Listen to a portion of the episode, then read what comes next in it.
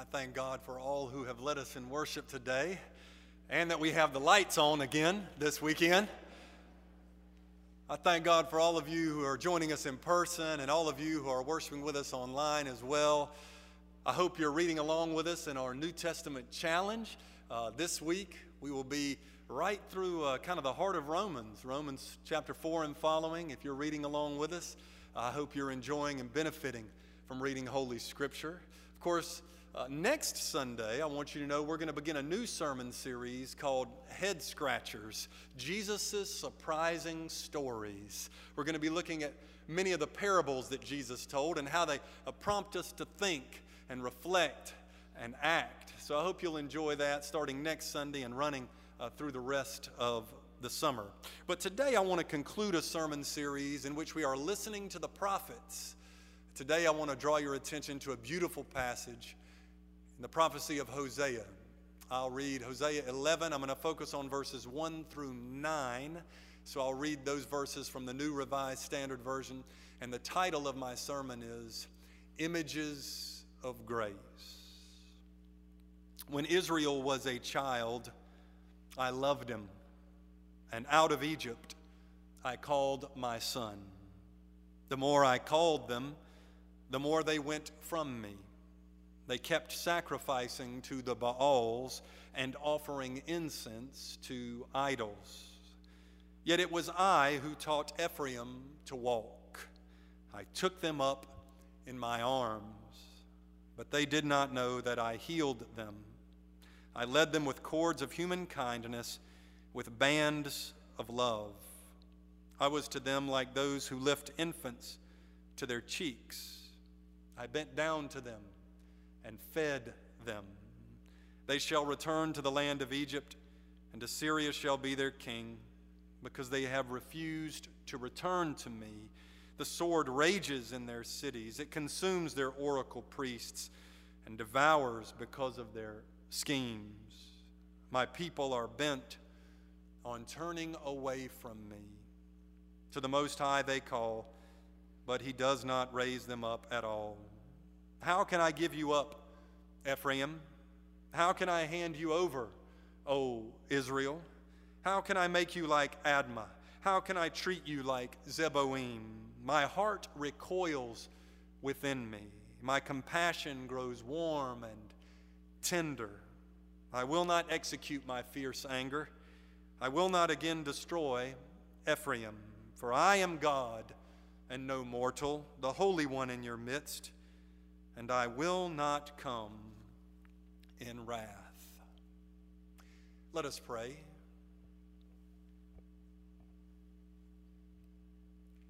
Lord God, in this preaching moment, I simply ask that you would help me to speak your word. Help them to hear your word. And Lord, help us all to do your word. I pray in the name of Jesus Christ, our Savior. Amen. The other night, I saw an old photo album in the corner of the room. So I walked over, picked it up, and flipped through it for a few minutes.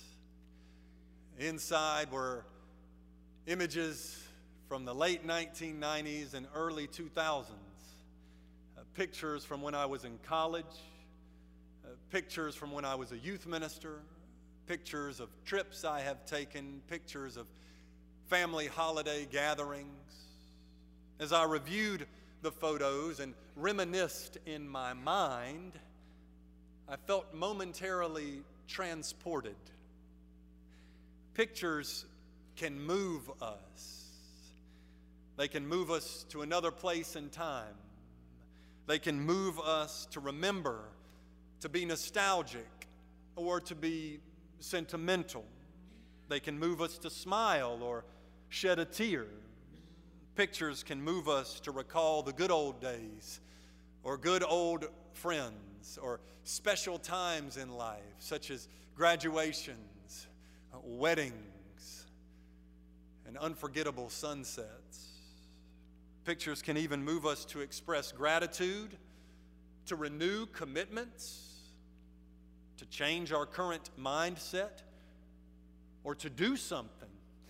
In fact, after I finished uh, flipping through the photo album, uh, I was moved to reach out to someone by text message. Maybe it's because I love pictures, but when I look at today's scripture, I feel like I'm flipping through a photo album, like a prophet with a camera for a pen. Hosea captures image after image of God's grace. As we look through Hosea's photo album this morning, and we will see many wonderful pictures of grace. But we will also see pictures of God's people that are not so flattering. We might have a tendency to delete or toss out unflattering pictures, but Scripture retains them because even in those moments, God's grace endures. Photo number one when Israel was a child, I loved him, and out of Egypt I called my son. In this picture, God is shown as a loving parent. According to Bible scholar Douglas Stuart, the Hebrew term translated love here conveys deep affection for the child and loyalty to the child. Verse 1 shows that when Israel had done nothing to deserve it, God liberated them from Egypt in the Exodus, making Israel God's beloved child. God called them out of Egypt and saved them from tyranny because God loved them with deep affection and unbending loyalty. The first image of grace features God, the loving parent, with little child Israel. Photo number two they kept sacrificing to the Baals and offering incense to idols. This is not a pretty picture. This is one of those shots you look back on and regret. After God's transcendent display of parental love, the child responds with ingratitude, disloyalty, and faithlessness. Israel is caught on camera worshiping false gods. Instead of worshiping the God who loved them and saved them, they were offering sacrifices to Canaanite deities and burning incense to idols. While the parent has been amazingly good to the child, the child turns away and goes astray. This is an image of idolatry with a caption that reads Israel, the rebellious child. Photo number three. Yet it was I who taught Ephraim to walk. This is a heartwarming uh, picture. Have you ever seen a father teaching his young child how to walk? He often gets behind the child and leans way down and takes the child by the hands and walks with the child slowly, holding him up, keeping him from falling. Although Israel turns away in rebellion, God, like a loving father, teaches Israel to walk. God guides Israel, empowers Israel, helps Israel, steadies Israel, and shows Israel the way. Israel was stumbling, but God would not let the child fall. God responds to disobedience with caring and corrective guidance. This is another image of grace. Photo number four I took them up in my arms. Although Israel rebels, God, like a caring mother, takes Israel into the divine arms. loving them no matter what.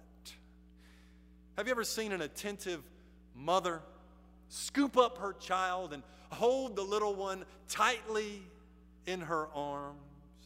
That's what God does. God cradles Israel, a picture of tender grace. I once saw a, a child approaching a dangerous road, a very dangerous road, uh, when suddenly his mother ran and scooped him up into her arms to keep him safe and sound. She held him close in her embrace. Can you think of a time in your own life when God picked you up and cradled you carried you through a difficult situation? Photo number five. I bent down to them and fed them.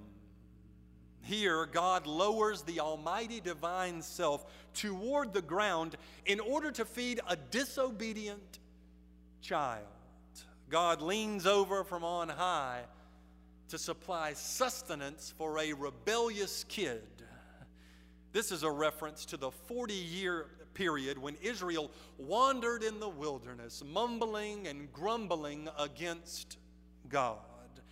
Yet God provided manna from heaven for them to eat during that time in the wilderness. And God also provided quail to satisfy their hunger.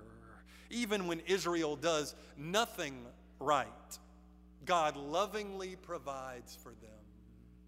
Yet again, it is an image of grace. Israel's portfolio, on the other hand, is not very impressive. In verses 5 through 7, Israel brings destruction on itself by refusing to turn to God. The sword rages in their cities, we read. Israel punishes itself with its own sin. This is often how God's judgment works according to Holy Scripture. God simply allows us to reap the consequences of our disobedience. Verse 7 encapsulates God's assessment of Israel. My people are bent on turning away from me. There's the doctrine of sin in a nutshell. My people are bent on turning away from me. Would their persistent iniquity move God to give them up? Would their penchant for going astray lead God to abandon them? Would their tendency to do what they want instead of what God wants cause God to forsake them? Would their disrespect for God prompt God to disown them? No way. In verses 8 through 9, God says, How can I give you up, Ephraim? How can I hand you over, O Israel? My heart recoils within me. My compassion grows warm and tender. I will not execute my fierce anger, for I am God and no mortal, the Holy One in your midst, and I will not come in wrath. If there's one image of God that Hosea does not want us to miss, it's this one in verses 8 through 9. This is the picture that stands out among all the rest on the reel. This is the picture you take back to the print shop to get enlarged. This is the one that you get a frame for and hang it on your wall. This is the one you put on your computer desktop. This is the one you use for the home screen on your phone. My compassion grows warm and tender. Although God rightly gets angry at sin, Ultimately, God is a God of compassion. God is a God of love. God is a God of grace. God's love is never earned, merited, or deserved, but always a free gift offered to the unworthy. That's why we call it grace. According to a law in Deuteronomy chapter 21, parents of rebellious children had the right to have their kids stoned to death. But God does no such thing with God's rebellious child. You see, God's grace constitutes God's very essence. God is the Holy One precisely because God comes in compassion when wrath is what God's children deserve. God comes in kindness when condemnation is what God's children deserve. God comes in tender love when harsh punishment is what God's children deserve. Now, that is a picture of grace. But if we look closely, it's not the final picture of grace that this passage has to offer. Hosea takes one picture that does not fully come into focus until the New Testament. Like a Polaroid that's slow to develop, know. This image takes some time before we can see it. In Matthew chapter 2, finally, Mary and Joseph took the baby Jesus from Bethlehem to Egypt in order to escape Herod's wrath. Matthew 2:15 says this happened to fulfill Hosea's prophecy. Out of Egypt I called my son. Sure enough, after Herod died and the danger had passed, Joseph, Mary, and Jesus came out of Egypt and back into Israel. In Matthew's gospel, therefore, the Son of God is no longer rebellious Israel, it is Jesus Christ who obeys his Father perfectly how appropriate for this Hosea text to appear in the New Testament. How fitting for the gospel story to cite Hosea 11. Hosea 11 might not have the name of Jesus Christ written in it, but it has the grace of Jesus Christ written all over it. It's not just Hosea 11:1 that's fulfilled in Matthew 2:15. It's the prophecy of God's grace in all of Hosea 11 that's fulfilled in the entire gospel story. When God came to us in human form, God came just as Hosea said, not in wrath, but in compassion. If ever there were a picture of grace with uh, perfect composition, flawless focus, and just the right lighting. It is Jesus Christ. Colossians 1:15 says, "He is the image of the invisible God." Some accused Jesus of having a demon or being a drunk. Some mocked him and spat on him. Some disrespected him and criticized him. Some opposed him and conspired against him. Some beat him and humiliated him. Some whipped him and tortured him. And in response, he asked God to forgive them. And he died for their salvation. The image of Christ on the cross is the consummate picture of grace. While we were yet sinners, says Paul, Christ died for us.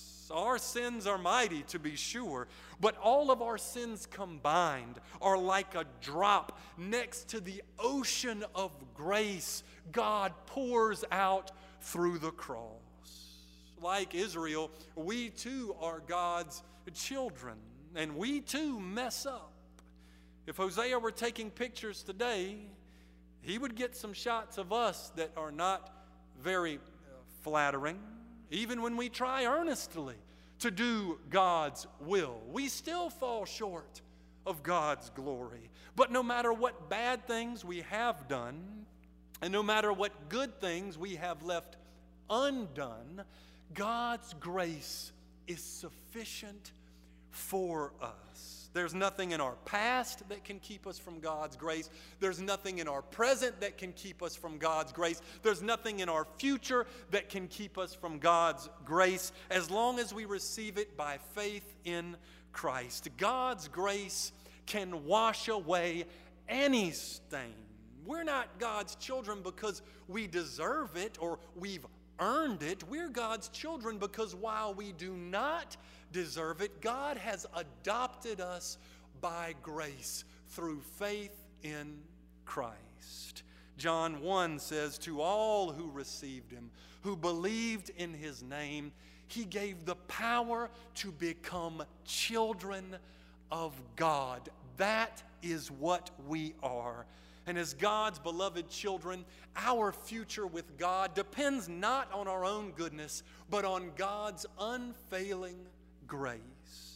Paul writes in Romans 5 where sin increased, grace abounded all the more. God's grace is God's defining characteristic, it is as eternal as God. Hosea shows us as much by presenting image after image of grace. These pictures of grace can move us. These pictures can move us to repent of our rebelliousness and to turn to God. They can move us to live in gratitude to God for all the good things God has done for us. They can move us to praise God. They can move us to trust God. They can move us to live in obedience to our Father in heaven. They can move us to be faithful to the God who is always faithful to us. They can move us to walk with the God who teaches us how to walk. They can move us to show compassion for others as God has shown compassion for us. They can move us to be gracious to others as God has been so gracious to us. They can move us to love others as God has so extravagantly loved us. They can move us to take holy action in response to the Holy One in our midst who does not come in wrath, but rather comes in compassion. In short, the grace of God can move us to become pictures of grace ourselves. When I flip through Hosea 11, I really do feel like I'm flipping through a photo album filled with pictures of grace. My hope is that when people see photos of what's happening here at Second Baptist Church, they'll get a similar feeling.